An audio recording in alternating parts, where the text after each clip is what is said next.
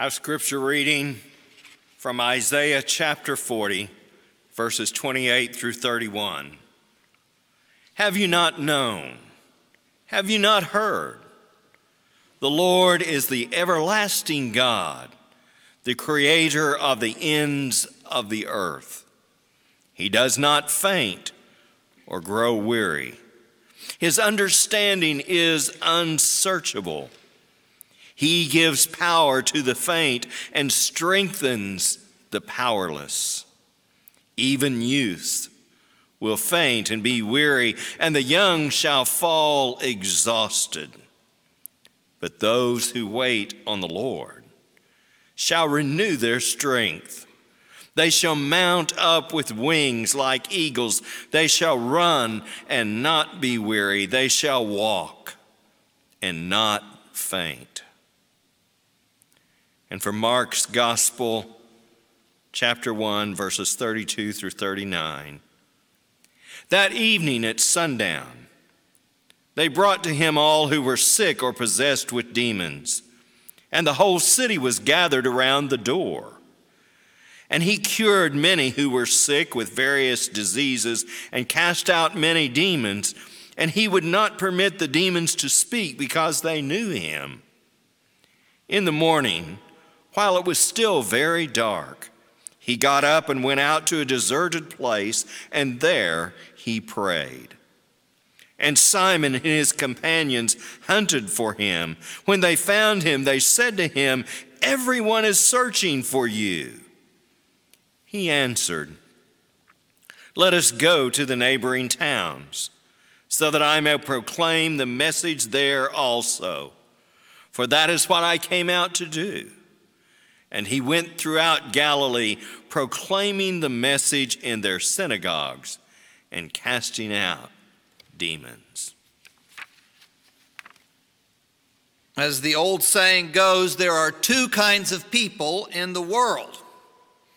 Some would say males and females, or or Christians, non Christians, or Republicans and Democrats. In this part of the country, we tend to think in terms of Yankees or Southerners.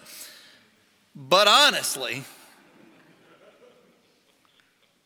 honestly, there's just two kinds of people patient people and impatient people.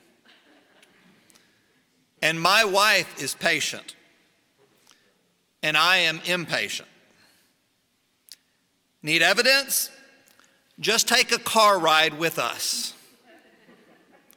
I will get you there sooner, but she will get you there feeling a lot safer.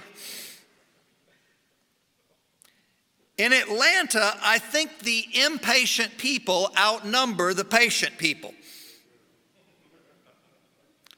Waiting is something that most endure, but few enjoy.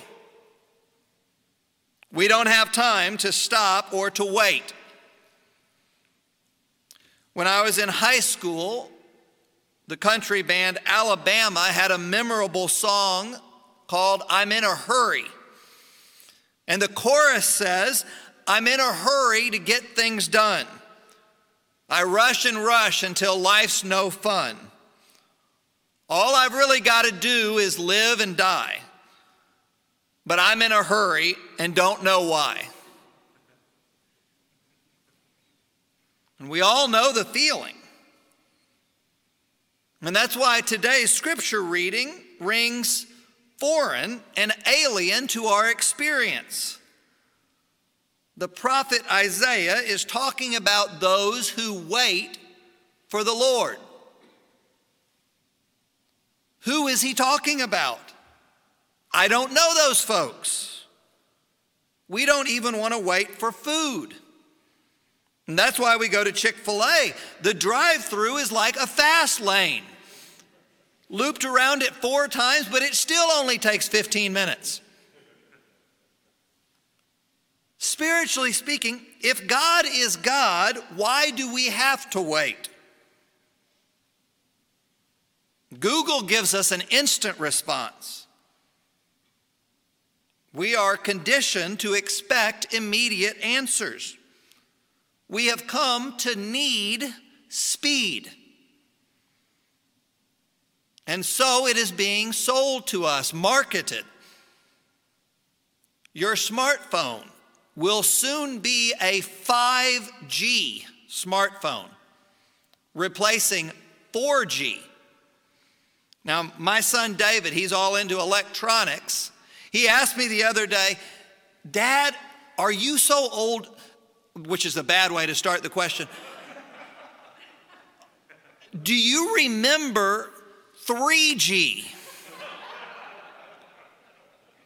And I said, Son, I remember when there were no G's anywhere.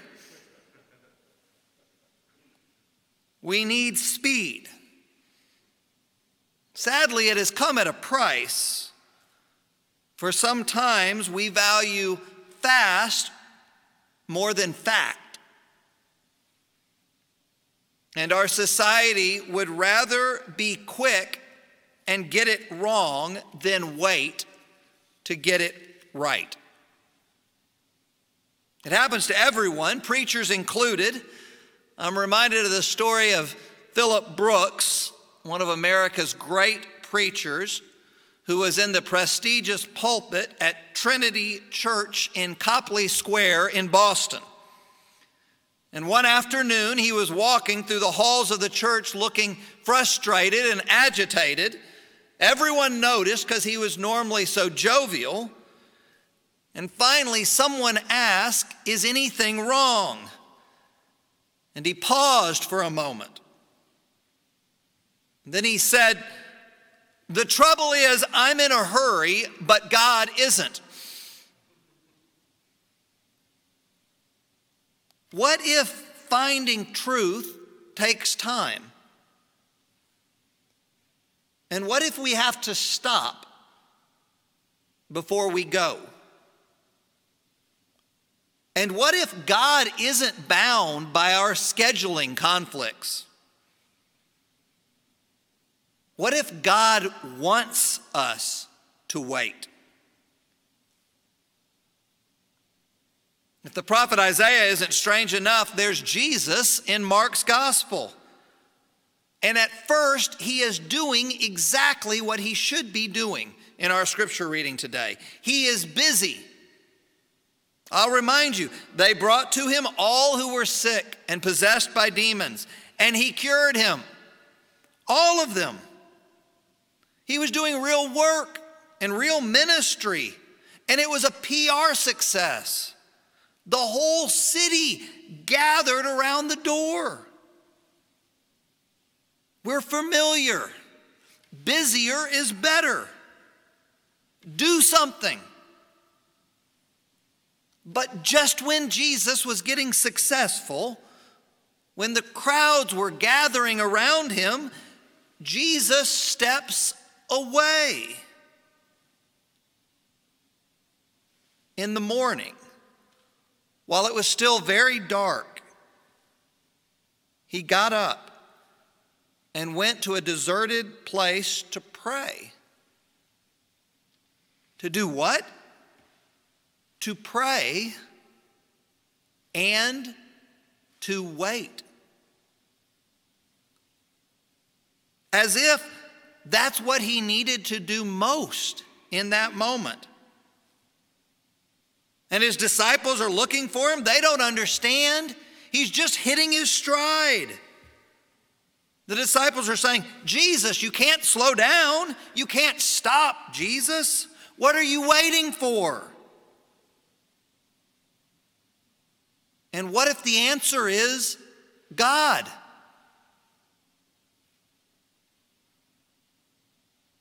Jesus says, I'm waiting for God. I'm here to speak and to listen. Would you be willing to wait for God? There's wisdom in waiting. Catholic theologian Henri Nouwen writes The mystery of work, and the mystery of love, and the mystery of friendship, and the mystery of community, they all involve waiting. And that is the mystery of Jesus' love.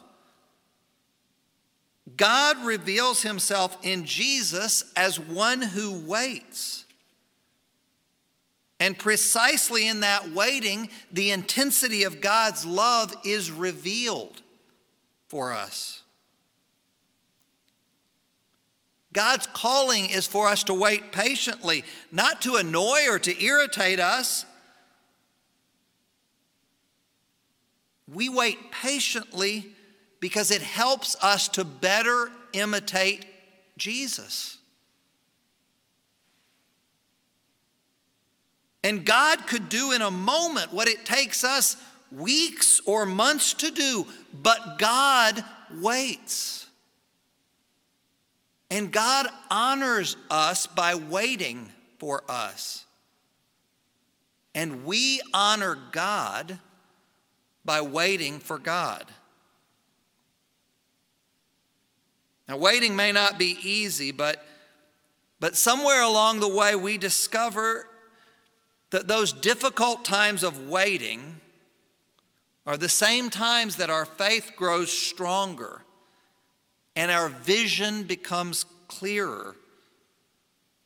We gain not only patience, but also perspective. I'm still learning. My four year old Emma Pearl is a good teacher. Her legs are much shorter than mine. So when we go for a walk, I have a terrible tendency to get a few steps ahead of her. And she'll call out, Wait for me, Daddy, wait. And when I stop, when I wait, when I look back at this little miracle, this little girl who wants more than anything in the world just to hold my hand and walk beside me, then I remember what matters and wasn't, doesn't. It's easy to lose sight of those things when we're busy, but, but when we wait, we can see again. In this season, in this year with COVID, some of us are growing impatient with waiting. I understand. Patience is a virtue I don't possess, but I'm learning that often there is wisdom in waiting. Because God has this wonderful way to take the waiting places, the places that other people might consider wastelands, and to work in them.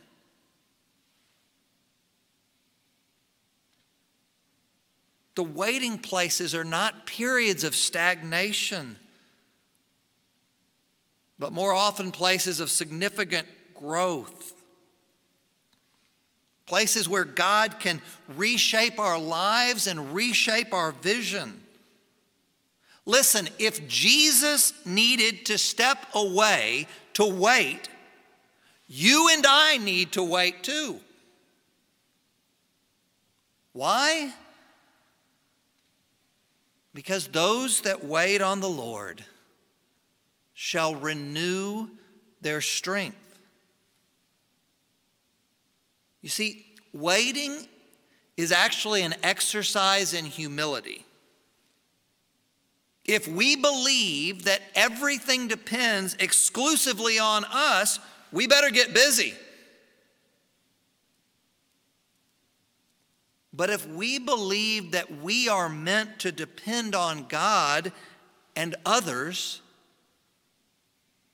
we better learn to wait. And we need to recognize waiting is not always a burden, but often a blessing. And if we see that life is a gift from God, waiting may be an act of obedience and worship. You know, sometimes at the end of life's journey, when, when all that's been said that needs to be said, when all has been that's been done that, that needs to be done, There's nothing else to do but wait. And so family and friends gather around their loved one at a hospice facility or at home. And more often than not, those rooms, those rooms are filled not only with tears, but also laughter and lots and lots of stories. Because in those rooms, we remember the things that we had once known but had almost forgotten. The things we hadn't talked about for years and years. We wait together, and, and it's more than just a point of time, it's about our perception of time. And we recognize that life is a gift. So don't just look at your watch and don't just stare at your smartphone. Look up. God wants us to wait differently. Those who wait shall renew their strength. They shall mount up with wings like eagle. They shall run and not be weary. They shall walk and not be faint. God wants us to wait because ultimately God wants us to soar. And we engage in the process of waiting so we can be empowered to walk and to run and to rise. Jesus waited. And then he said to his disciples, Let's go to the neighboring towns so I can proclaim the message, so I can preach and teach and help and cure. That's what I came here to do. And three verses later, Jesus is healing a leper. And 10 verses later, Jesus is healing a paralyzed man. Jesus waited patiently so that he could go and minister passionately. Jesus waited patiently so that he would gain a new perspective and see the bigger picture. We can get lost or overwhelmed in any moment, but waiting Waiting causes us to step back and to see things more clearly. Waiting isn't easy because we have to give up our most precious treasure time. Or perhaps it's not giving it up as much as it is investing it well and wisely. Before James Garfield became president of the United States, he was the president of Hiram College in Ohio. And a boy there was failing his course of studies. And his father was a generous donor to the school. And so he went to meet with Garfield to ask if there wasn't a way that, that this course of study could be simplified so that his son could go through on a, a shorter route. It would save time, the man argued. Garfield said, Certainly it's possible,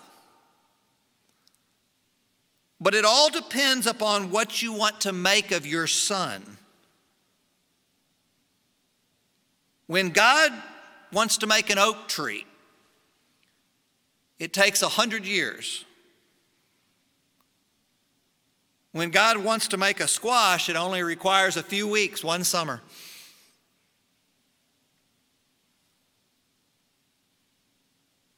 Waiting makes us a certain kind of people.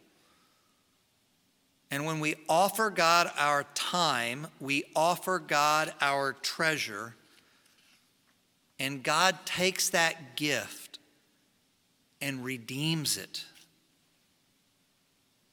We bring God our patience, and God offers us a new perspective so that we can see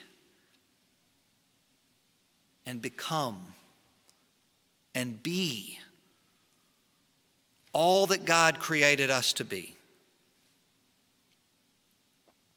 Now, I know some of you are thinking, I can't wait for this sermon to be over.